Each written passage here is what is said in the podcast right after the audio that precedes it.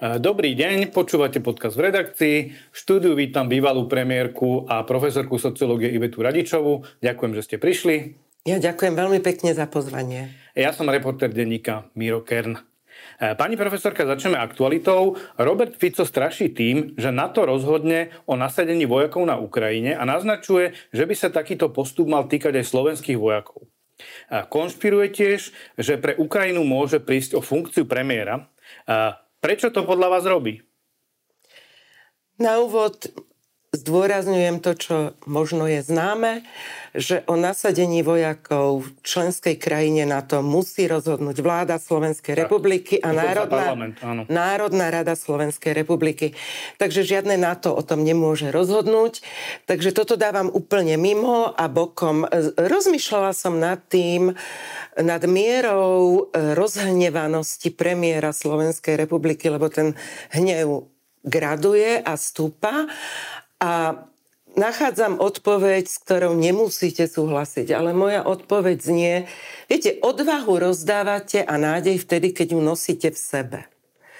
Ak v sebe nosíte strach a hnev, tak rozdávate strach a hnev.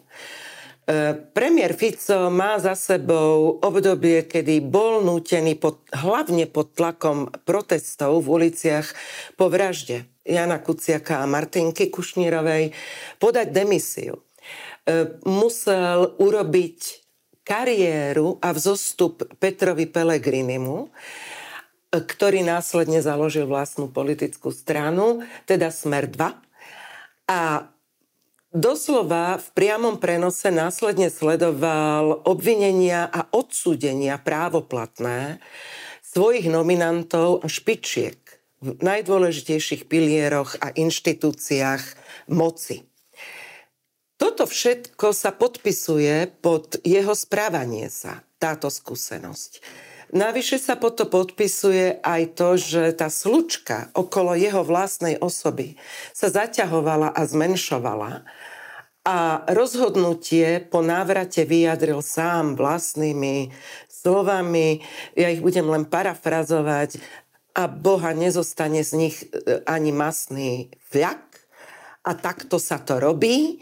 E, takže poučený touto skúsenosťou, týmto zážitkom, poučený e, tým, čo dokáže sila protestu a poučený tým, čo znamená, keď prichádza o svojich ľudí v dôležitých funkciách, nabral kurz, aby sa mu toto nezopakovalo. Takže je autentický, dôrazný, E, rozhnevaný a má strach. A nerobí to pre voličov? Ja si teda pamätám ešte z tých dob Mečiera, keď bol premiér, lebo on neustále tvrdil, že ho chce kto si pripraviť o funkciu. To boli už od toho 91.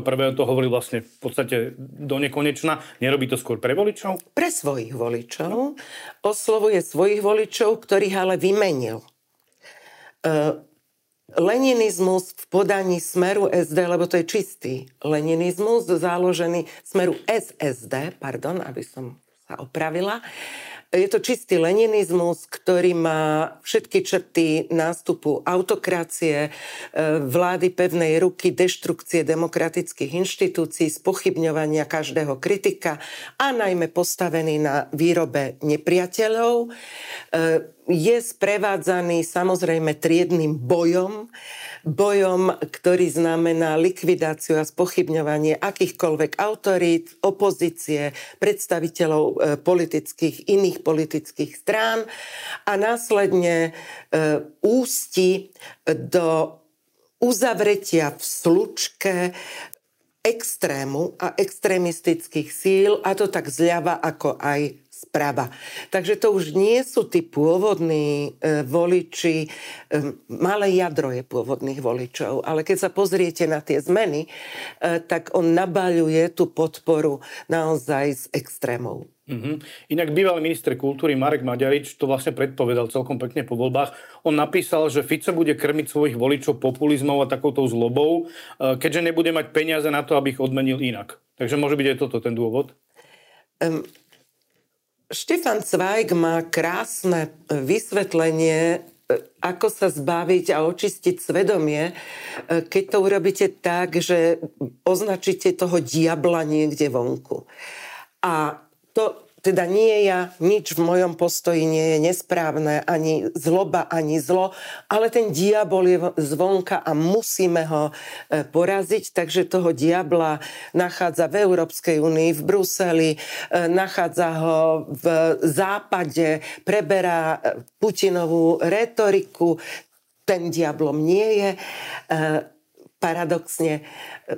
A celé to tkvie v tom, že ochrániť potrebuje tých svojich verných, ktorých ešte má um, len v štádiu obvinení, dôkaz trestný zákon a potrebuje udržať nejakú skupinu, s ktorou je v stave vytvárať parlamentnú väčšinu. Nič viac a nič menej. On o ostatných občanoch nerozmýšľa, e, vníma ich ako nepriateľov seba a pre ňo sa to rovná nepriatelia štátu. Mm. Však vy ste to, toho Fica zažili aj osobne, aj ste dokonca sa s ním ako osobne rokovali, rozprávali sa predtým, než vlastne uh, bol opätovne teraz schválený euroval a, a ne, než padla vaša vláda. Uh, máte pocit, že teraz je to iný Fico než v tom roku 2011? Za, Počúvam, že je zmenený, že je iný. Ja nemám, priznám sa, tento zážitok.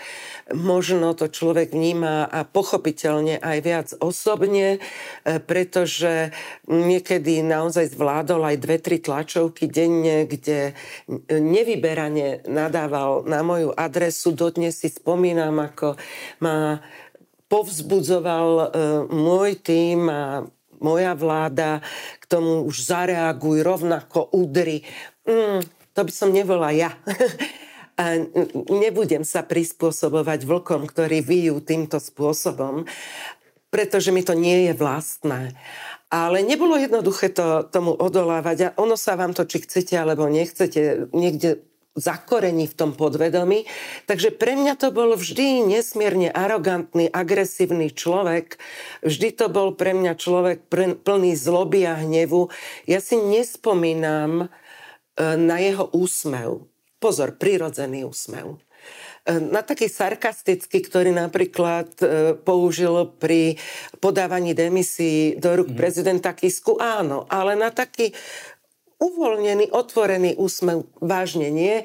E, možno nemá e, dôvod na úsmev, ale je zle pre krajinu, ak e, má predstaviteľa, ktorý nedokáže mať radosť zo žitia a bytia. No, ale potom aspoň teda nastala tá doba, keď on chcel ísť do toho jadra Európskej únie. Vtedy to ešte nebolo také, jak teraz, že? Uh, on už chcel kadečo, veď on chcel tretiu cestu, on chcel reformovať um, komunistické hnutie a, a, a ideológiu. Uh, on chcel byť, na, on bol nejaký čas aj súčasťou protimečiarovskej koalície. Bol. Uh, on, on už kadečo prežil. Um, oponenti toho, čo hovorím, by povedali, no veď je dynamicky, vyvíja sa a chápe, že musí meniť postoje, keď sa mení situácia. No potom s tým Mečer išiel do vlády, že? Uh, on je, v, áno, až tak dynamický. Tak. Uh, je veľmi dynamický. Je uh, a, a vážne pomenované, je to pragmatik. Je to veľký pragmatik, je to užívateľ moci, je to človek, ktorý chce koncentrovať moc, ale aby som bola korektná, pán Kern, nie len Slovensko, demokracia v tých cirka 90 štátoch sveta e, zažíva obrovskú krízu a zlyhania. Obrovskú krízu a zlyhania. A dajú sa pomenovať ako erózia moci rozdrobenie, oslabenie moci. A sú dve možnosti, ako na to zareagujete, ktoré sa nevylučujú. Jedna, keďže tá erózia je spôsobená nástupom nových technológií, globalizácie nadnárodných spoločností, ktoré majú pomaly väčšiu moc ako politici sami, lebo tí sú regulovaní, zatiaľ čo tento segment moci nie je nijak regulovaný, respektíve doposiaľ nijak regulovaný nebol, e, teda sloboda bez odpovednosti, Zatiaľ, čo politik stále je regulovaný a má slobodu so zodpovednosťou, eh, tak tie reakcie sú na jednej strane EÚ sa snaží príjmať regulatívy, aby vyrovnala tú asymetriu.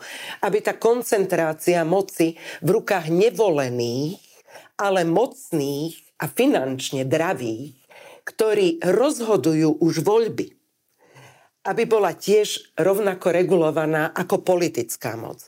A potom je tu iná tendencia zároveň, že dobre, vy máte slobodu bez zodpovednosti, no tak aj my si skoncentrujeme moc bez zodpovednosti a to je tá e, cesta likvidovania brzda protivách. Teda bezhubá kontrola, bezobsažná, nekompetentná generálna prokuratúra, e, rozbité súdnictvo, policia pod kontrolou, médiá, ktoré sú rozdelené na nepriateľské a tie naše. A opäť pre korektnosť poviem, že čo sa médií týka, nie je to špecifikum Ficovej vlády. Aj taj, tie predchádz, jeho predchodcovia e, útočili na médiá, čo im sily stačili. Aj za mečiarizmus boli, boli útoky na médiá, čo im sily stačili. Takže médiá vždy, lebo majú kritický pohľad, ale opäť je tam asymetria, lebo sú tie regulované a neregulované. Mm. A kým máte v spoločnosti takéto takéto výrazné asymetrie, tak to vyvoláva tak obrovské nerovnováhy a napätie v spoločnosti, ktoré ústi do produkcie tých Mojseho e, trojpečkových politikov. Populizmus, polarizácia, postpravda. A my tých lídrov máme teraz vo vláde. Tomu sa vlastne dostávam rovno aj, lebo koalícia Smer hlas SNS po ovládnutí štátu mení trestný zákon, aby svojim ľuďom zabezpečili beztrestnosť, v tom sa si zhodneme, že to je ten dôvod, a snažia sa, aby ústavný súd o ňom ani nestihol rozhodnúť. E, sme ešte stále v prostredí demokratického štátu Európskej únie, alebo už sa stávame krajinou podobnou Maďarsku?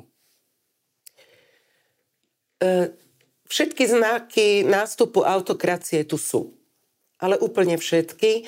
Um, Larry Diamond ich vymenoval 12, ja ich tu všetkých 12 vidím, nechcem obťažovať mm. poslucháča, možno niekedy inokedy sa dostaneme aj k tejto téme, ale podstata je, že všetky znaky autokracie, keď ich e, skrátim a zhutním, tak útoky na médiá, spochybnenie regulovaných tradičných médií, zvyšovanie nedôvery e, voči verejnoprávne médiá, ovládnutie verejnoprávnych médií, ovládnutie všetkých e, inštitúcií garantujúcich právny štát, to znamená sudcovského stavu, rozbíjanie sudcovského stavu. Pozrite sa, ako proti sebe stoja stoja advokáti versus sudcovia, ako je rozbitá súdna rada, ledva, ledva, ale jednak jednej. E, ne, nemáte s radou sudcov to, čo by možno bežný občan očakával, že jednoznačné, kvalifikované, rovnaké profesionálne stanovisko o tom, akú podobu má a aké dôsledky bude mať trestný zákon. No nemajme rovnaké, lebo do hry vstupujú nielen hodnoty, ale priam až ideológie a hlavne rozdiely v tom, čo chápu ako spravodlivosť. Pretože zákon nerovná sa automaticky spravodlivosť. Môžete prijať aj takýto trestný zákon. Ale otázka je, či prinesie spravodlivosť do spoločnosti. Takže e, Áno, máme všetky znaky nástupu autokracie, upevňovania moci s oveľa silnejším motívom v prípade pána Fica, ako mal Orbán. A kam teda on môže zájsť? Môže zájsť ešte ďalej ako Orbán podľa vás? Vidíte to na tom nástupe? Lebo akože úprimne povedané, keď nastupoval Orbán, tak to bolo oveľa menej bagrom, ako sa hovorí, ako teraz to chvíľu trvalo. To isté to bolo pri tom práve a spravodlivosť, tam vlastne ako keby e, prvý, pr, prvý pokus o ovládnutie treba z tej verejnoprávnej TVP nastal až po nejakom roku. Teraz už sú tu 4 mesiace, sú tu a už majú konkrétne plány, že z toho spravia nejakú štátnu akciovku. E, môže to teraz zajsť ďalej než v Maďarsku?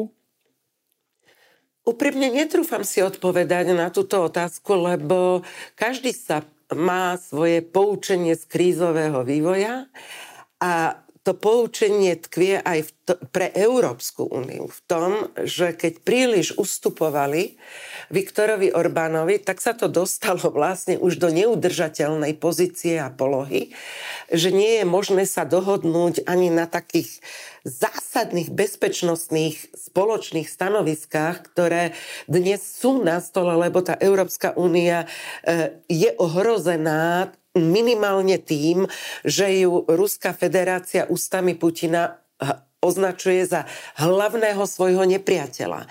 Nie opačne. Európska únia k tomuto kroku nepristúpila ani po obsadení Krymu. Mm-hmm. Bola nesmierne tolerantná voči tak, týmto krokom e, Putina, mysliaci, že ho to uspokojí a zastaví. E, takže keď sa na to pozerám, to poučenie tu je a prvé také výkričníky už z e, Európskej únie a zdvihnutý ano. prst prišiel. Ano. A je to ešte dokonca aj ten náznak, e, že vlastne ako dlho trvalo, e, kým, kým odišiel Orbán z európskych ľudovcov, ako, ako dlho to trvalo a ako krátko trvalo, kým pozastavili členstvo európsky socialisti aj hlasu, aj smeru. E, ďalšie rozpory a rozbroje dovnútra e, inštitúcie, kde náš vstup bol dobrovoľný. Dobrovoľný. E, neunesie to združenie pri takých ohrozeniach, akým čeli, lebo čeli nie len bezpečnostným ohrozeniam, ale najmä ekonomickým ohrozeniam. A tie sú možno ešte vážnejšie, konkurencieschopnosť Európskej únie, lebo to má dopad na kvalitu života a na každodennosť. A to už tá únia neustojí, ak nenájde e, reštarty na výkonnosť vlastnej ekonomiky. Takže musí byť opatrná, ak má záujem o udržanie sa ako nejakého hráča v tých meniacich sa geopolitických súradniciach. Takže máte pocit, že tá únia zasiahne skôr a ráznejšie, než to bolo doteraz, hej? Uh, neviem, či ráznejšie, ale určite tie, už doteraz tie kroky sú rýchlejšie, e, reaguje s dvihnutým prstom a dodávam, že naša ekonomika je v takom stave, že je proti záujmom štátu prísť o podporu eurofondom a zdrojom splánu obnovy. To si ani Fico nemôže dovoliť. To som zvedavý. To je tá otázka, či niečo takého zastaví, lebo vidíte, mm-hmm. že to mhm. Orbán na to nezastavil. On si to potom ako keby nejako vytrúcoval naspäť tie peniaze nejakými ultimátami, ale vlastne e, nezastavilo ho to nejako? No, pozor, musel ro- začať robiť ústupky a začali ich robiť. E, rovnako ako v Polsko muselo začať e, robiť Tí ústupky. to pochopili? Áno, pochopili oveľa skôr a prestali deformovať e, ľudské práva a právny štát. A propo, keď ste spomenuli to ovládnutie verejnoprávnej televízie, dovolte mi spomenúť, lebo bola som počas kampane v Poľsku.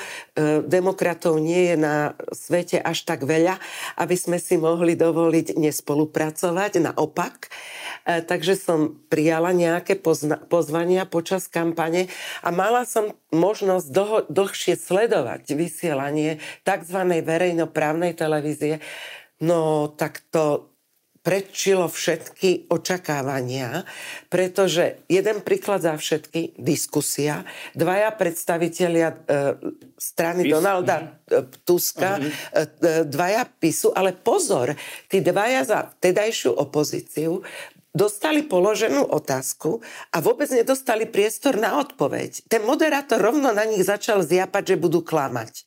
A prešiel na odpovede, vôbec nedostali mm. priestor. A oni sa tak skromne hlásili, takže na čo ste si nás pozvali? A buďte, nie, vy aj tak iba klamete. A znovu sa... No, niečo neuveriteľné. Takže máme ešte veľké rezervy, ale mali by sme byť naozaj v strehu. Ehm, Pozrite sa, ja som nikdy za ostatné obdobie, a nielen ja, nevnímala Smer SD, SSD ako stranu... Tam majú na vec, to oni oficiálne nemajú zaregistrované, to nechcú, aby sme ich volali SSD. Ale tak keď chcú, prečo by som im nevyšla v ústrety, tak SSD, pre mňa, za mňa, nech tam dajú mm. koľko chcú tie hesiek. pointa je neuveriteľná, že oni vlastne úprimne vážne nikdy neboli demokrati. Nikdy. Ehm, tak sa dívajú na tú demokraciu, že čo s tým? Že to ako vážne ochranu menšín a všetkých. Ehm, hlásili sa po, po tých pokusoch tretich ciest a neviem čom, že teda budú moderná sociálna demokracia. Štandardná téma modernej sociálnej demokracie je ochrana menšín, ale to nikdy nebola ich téma. No však ešte Fico doteraz hovorí cigáni, nie Rómovia. E, nikdy to nebola no. ich téma. Nikdy. E, takže a opäť platí také známe, že pozor, ak sa nejaká skupina v spoločnosti začne cítiť silnejšia ako tie ostatné a začne vás tlačiť do kúta ako menšinovo, tak na konci dňa sa to prelomí a obráti sa to celé proti vám. E, pretože tú silu, dlhodobo nemôžete udržať bez toho, aby ste nezačali používať štát ako nástroj násilia. Neudržite.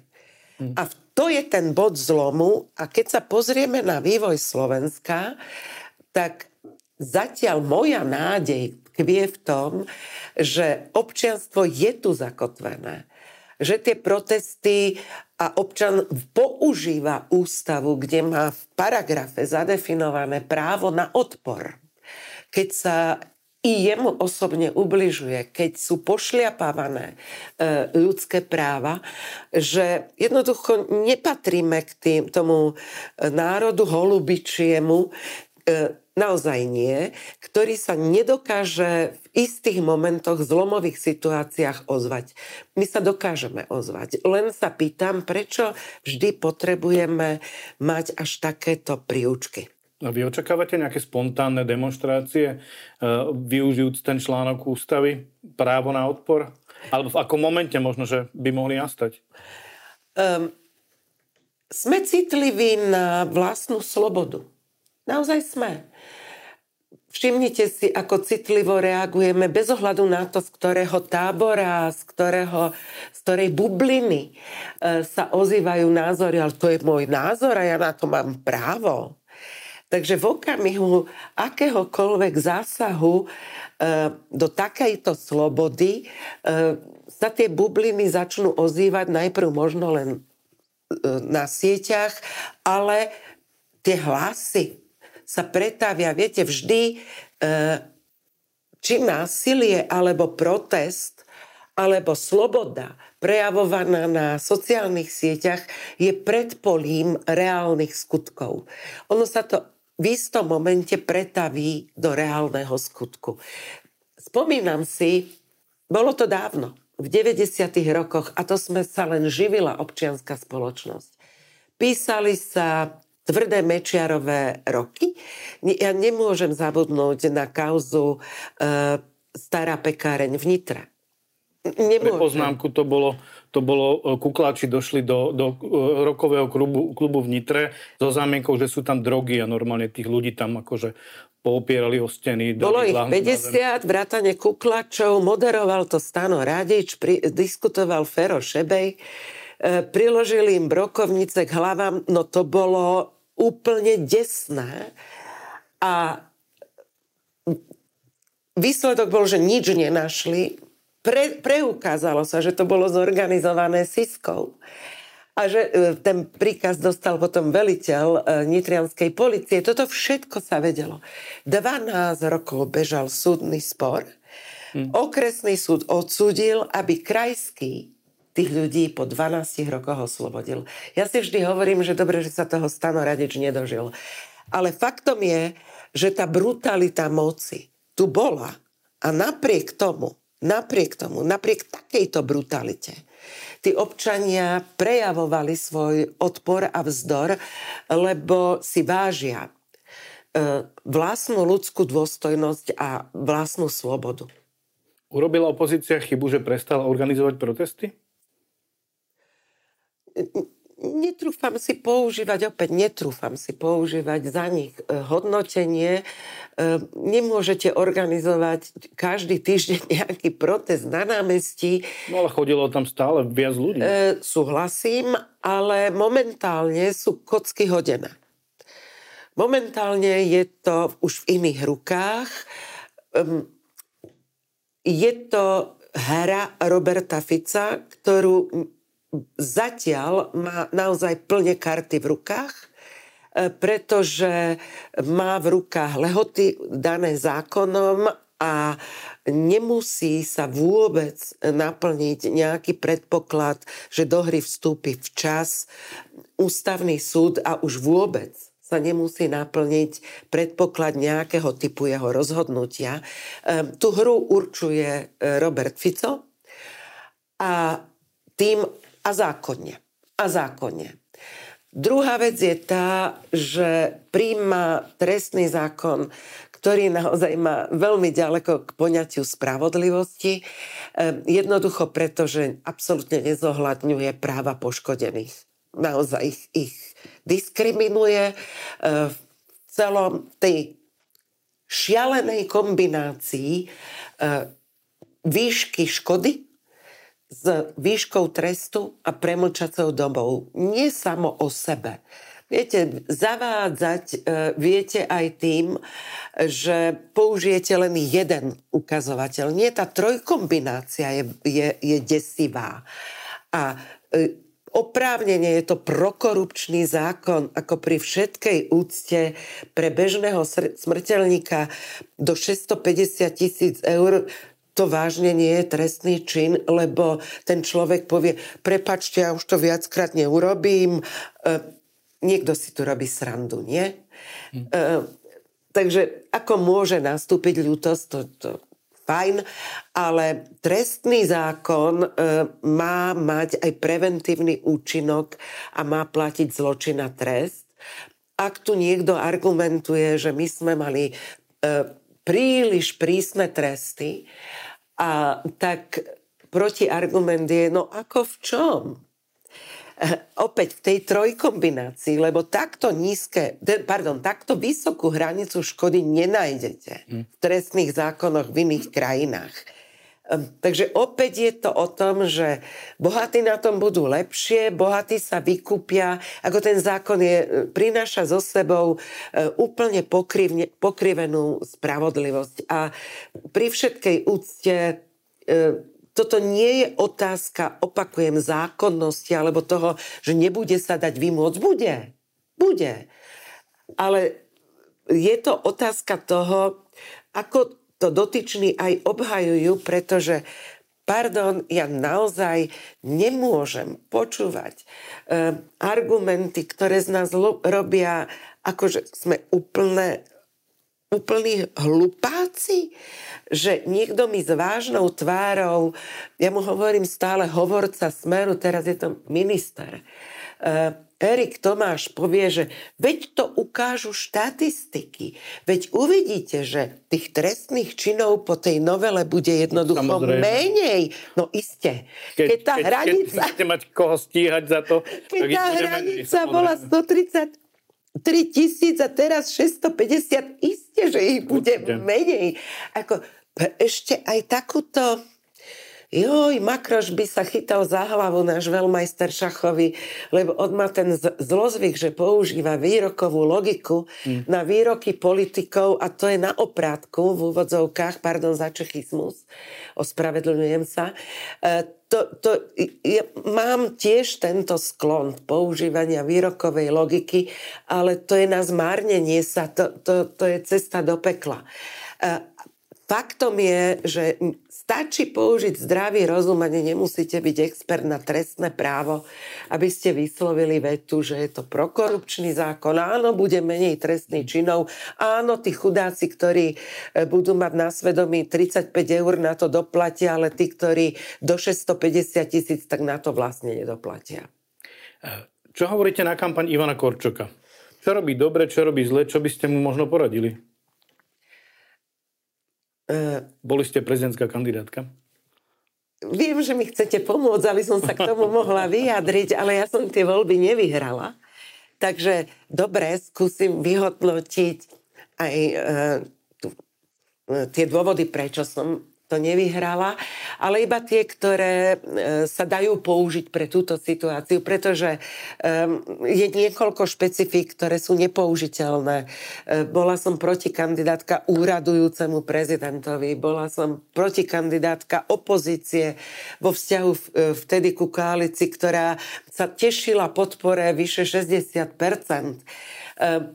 ako sociologička som si namodelovala, koľko maximálne môžem získať hlasov a za úspech e, som si zadefinovala dostať Milión, sa... Hej? Áno, a do druhého kola. 980 to bolo, dobre si Tak sa to blížilo. Bolo to, bol áno, to ten milión blížilo sa to k miliónu, ale viac naozaj to bolo na hrane možností.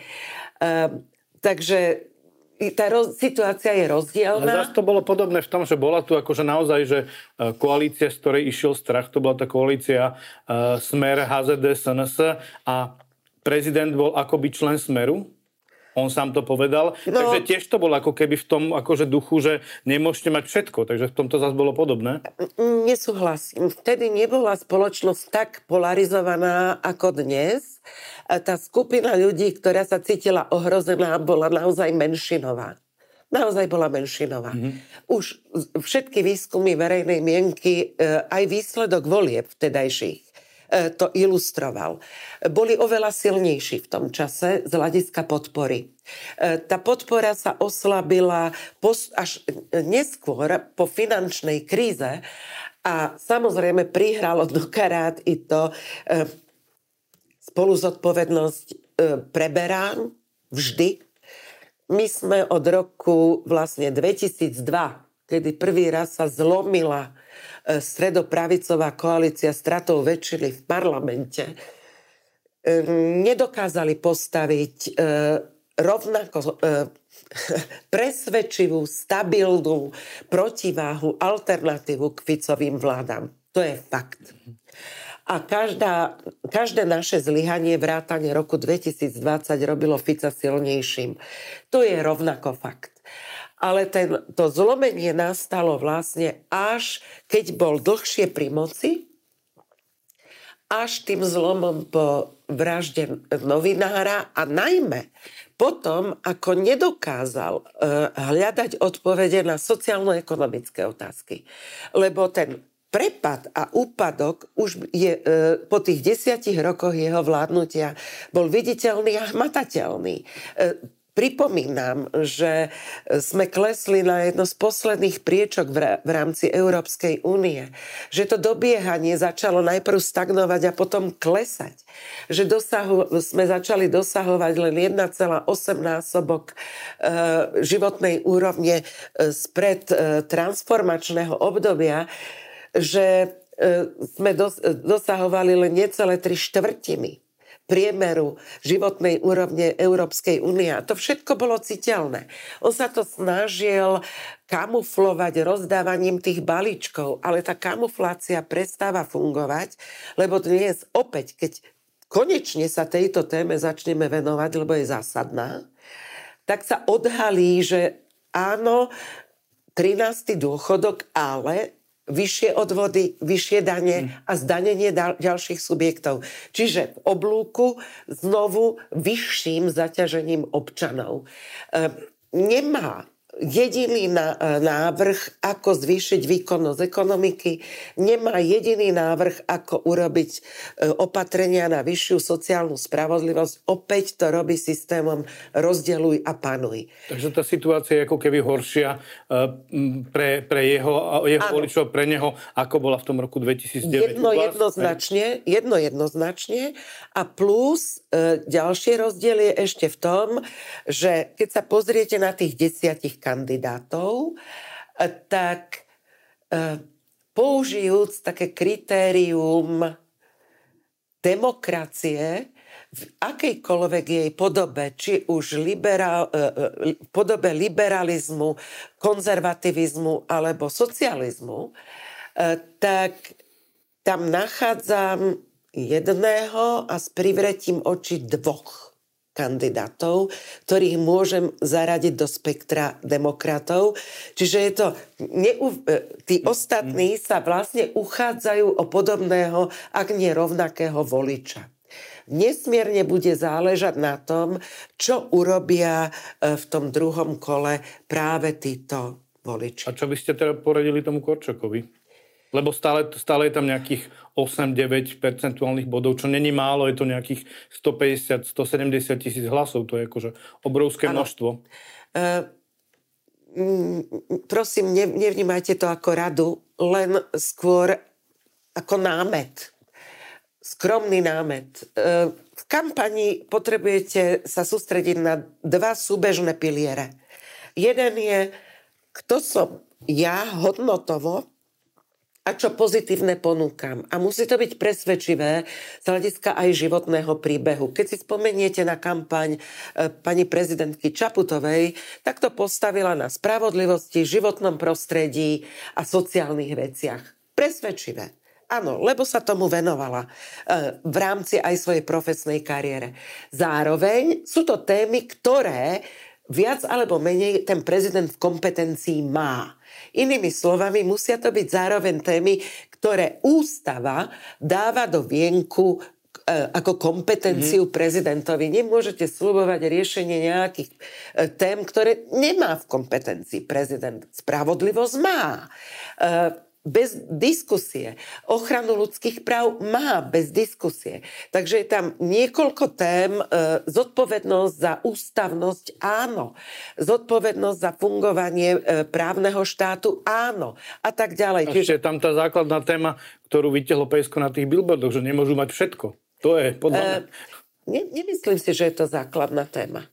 E, pretože prezident, naozaj, tu si to nemyslím, e, prezident môže byť z toho istého tábora. Ak je to tábor demokratický, prečo nie? Hm. Ale tu nestojí takto problém. Tu takto otázka nestojí. Čiže áno, pozitívne témy, ako budem garantovať ústavnosť a zároveň negatívne témy, to znamená, v čom som iný ako tí ďalší kandidáti čom to budem robiť inak? Teda Ivan Korčok, v čom to budem robiť inak ako Peter Pellegrini? A tam teda ma za priehršť celý bátoch argumentov. By viac, viac, viac sa vyhraní voči Pellegrinimu. Aby som to som si tým úplne istá, e, pretože e, to sa nijak, e, nie, to nijak nie je v protirečení so slušnosťou, naopak je slušné oznámiť a povedať, kde prípadne bude potenciálny konflikt s výkonnou mocou z prezidentského úradu. Inými slovami, ten prezident má aj z ústavy sa riadiť svojim svedomím a hodnotami. Tak tie hodnoty pomenujem. Prosím, pre mňa bude nepriateľné, aby výkonná moc oklieštila kompetencie ústavnému súdu. Aby výkonná moc uvažovala o presunutí kompetencií ústavného súdu na iné súdy, ako to ponúka jeden z kandidátov. Alebo navrhuje, áno, je to v niektorých krajinách, ale e, my sme od takéhoto právneho systému dosť ďaleko. E, áno, budem e, presadzovať a budem využívať svoju kompetenciu, že aj z morálnych dôvodov nebudem vymenúvať kandidátov e, navrhnutých do vlády alebo na post riaditeľa SISky a podobne. E, má právo toto povedať, aby bolo jasné, v ktorých veciach bude jednoducho vyvažovať výkonnú moc, ktorá je v súčasnosti e, pri moci a zároveň by mal povedať, v čom naopak bude raziť kontinuitu a bude nápomocný, lebo nemô- e, prezident Slovenskej republiky nemôže zohrávať a nahrádzať opozíciu.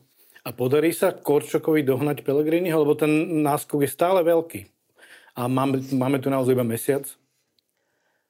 E, tak som sa zamýšľala, že či fakt beží kampaň. A napadol hmm. ma taký vtip z relácie Apropo, kde takí zúbožení ľudkovia tak hľadia doľava, doprava, doľava. Hľadajú, že kedy Slovenskom, vtedy to bolo o reforme, prebehne nejaká reforma. A ja sa tak zúfalo pozerám doľava, doprava, že kedy teda naozaj začne to, čo mu hovoríme, kampaň, pretože to sú monológy. Mm-hmm. To sú monológy, e, tu v prípade Ivana Korčoka on, on, jemu iné ani nezostáva, ako viesť monológ. Keď s ním ten Pelegrín nechce ísť do diskusie. No práve, no, no. tak ako keď sa niekto bojí, uh, uh, ako ino to, inak to interpretovať, veď keď som si istý tým, čo robím, tak vy, norm, a viem, že som silnejší v argumentoch ako ten protikandidát, alebo minimálne e, sa cítim na rovnakej úrovni, tak sa nenechám ako malé dieťa pozývať e, do dialogu a odmietať ho. Hmm. Veď je to už až smiešne. E, vyhyba sa konfrontácii a dialogu. To by mohol viac možno ten Korčok zdôrazňovať. Zdôrazňuje to, myslím si, pri každej mhm, mhm. príležitosti. To, čo mi chýba, v tej kampani, ale všetci sme e, e, múdri zvonka a nechcem takto pôsobiť. E, e, naozaj e, častejšie a viac, aj keď monologov, ale stanovisk hodnotových k tomu, čo sa, čo sa na Slovensku deje. Mm-hmm. Nie, že by ich nedával, ale to, to čo deň to, to sa žiada naozaj stanovisko, e, pretože e, skutočne to, čo teraz zahral e, premiér Fico ako strašitu, ako robí na nás bububu, zvoláva bezpečnostnú radu štátu, ako Veď už mu niekto pomôžte, keď sa tak hrozne bojí. Tak Tomanovi psovi zvolával, nie? Tak... A to je pravda. No. To je pravda. No, ale fakt už chvíľami mám potrebu ho tak pofúkať, že ale veď sa tak neboj. No. Hmm. Ako bude vyzerať Slovensko s premiérom Robertom Ficom a prezidentom Petrom Pellegrinim? Hmm, tak už také sme chvíľu mali. E, zažili sme takúto kombináciu Gašparovič-Fico. No nebolo to práve veselé obdobie. E, mm, Chcem byť optimistická, chcem byť. E, sama sebe nariadujem mať nádej, e, nutím sa. Takže tak, ako sme prežili mečiarizmus, ako sme prežili ficizmus, tak ho prežijeme aj s e, tou siamskou dvojičkou Peťkom Pelegrinim vo funkcie prezidenta, len si to hlboko neželám. Už by sme si to naozaj nezaslúžili, už, už naozaj nie. Napokon, viete, tie parlamentné voľby, veď to rozhodlo niečo cez 9900 hlasov, že je táto zostava. Je to tak tesné nikdy ten politik nie je dokonalý. A nemajme kritéria, že musí byť o tri triedy dokonalejší ako jeho e, super alebo predchodca. Čo neznamená, že máme rezignovať na jeho princípy a hodnoty, preto ich treba počuť, treba ich poznať, aby sme neboli zaskočení. A s istotou môžem povedať, že princípy a hodnoty Petra Pellegrini rovná sa princípy a hodnoty eh, Roberta Fica a Roberta Kaliňáka Company a to je teda kombinácia, ktorá eh, utuží demokratov v presvedčení, že možno by mali byť schopnejší viac stavať mosty medzi sebou, ako hľadať to, čo ich rozdeluje. Lebo vždy sme doplatili a zahynuli na to, že istá téma, ktorú bolo možné odložiť, posunúť, eh, hľadať kompromis, sa stala totálnym zlomom pre hľadanie priesečníkov a, a podstaty toho, čo demokracia vyžaduje a príklad Vatikánska zmluva a takto by som mohla pokračovať v príkladoch do nekonečna. Ehm, prosím, len mi nepovedzte, že som nemala položiť vládu pre Euroval, lebo v tom momente ma naozaj už porazí. Pretože viete dobre, že o takýchto veciach nerozhoduje premiér, ale zbor vlády a bez vlády takéto rozhodnutie nie je vôbec možné učiniť. E, takže e, Najvyššie si za tým rozhodnutím stojím spolu s členmi vlády, lebo bolo v tom čase jediné možné a jediné správne. Ale keď sa vrátim e, k pointe a podstate, e, demokrati medzi sebou musia hľadať priesečníky. Aspoň na chvíľočku skúsiť vnímať vládu ako celok a nie ako svoje partajné stranické záujmy. Na to doplatila Matovičová vláda, na to doplatila Hegerová vláda, e, na to doplatila naša vláda a na to doplatila aj druhá Zurindová vláda. Hľadanie priesečníkov a nie systémom obchodu. Nie systémom obchodu za čo ti predám súhlas s nejakým zákonom. To je cesta do záhuby. Takto sa demokratické sily nemajú správať. Tak sa správa Danko a SNS a tak sa správajú oni medzi sebou. Ale prečo to nemôže byť za zákon, ktorý bude prospešný? Veľmi jednoduché. Hľadajme priesečníky. Hovorí bývalá premiérka Iveta Radičová. Ďakujem, že ste prišli. Ja vám veľmi pekne ďakujem za pozvanie a vám ďakujem za pozornosť.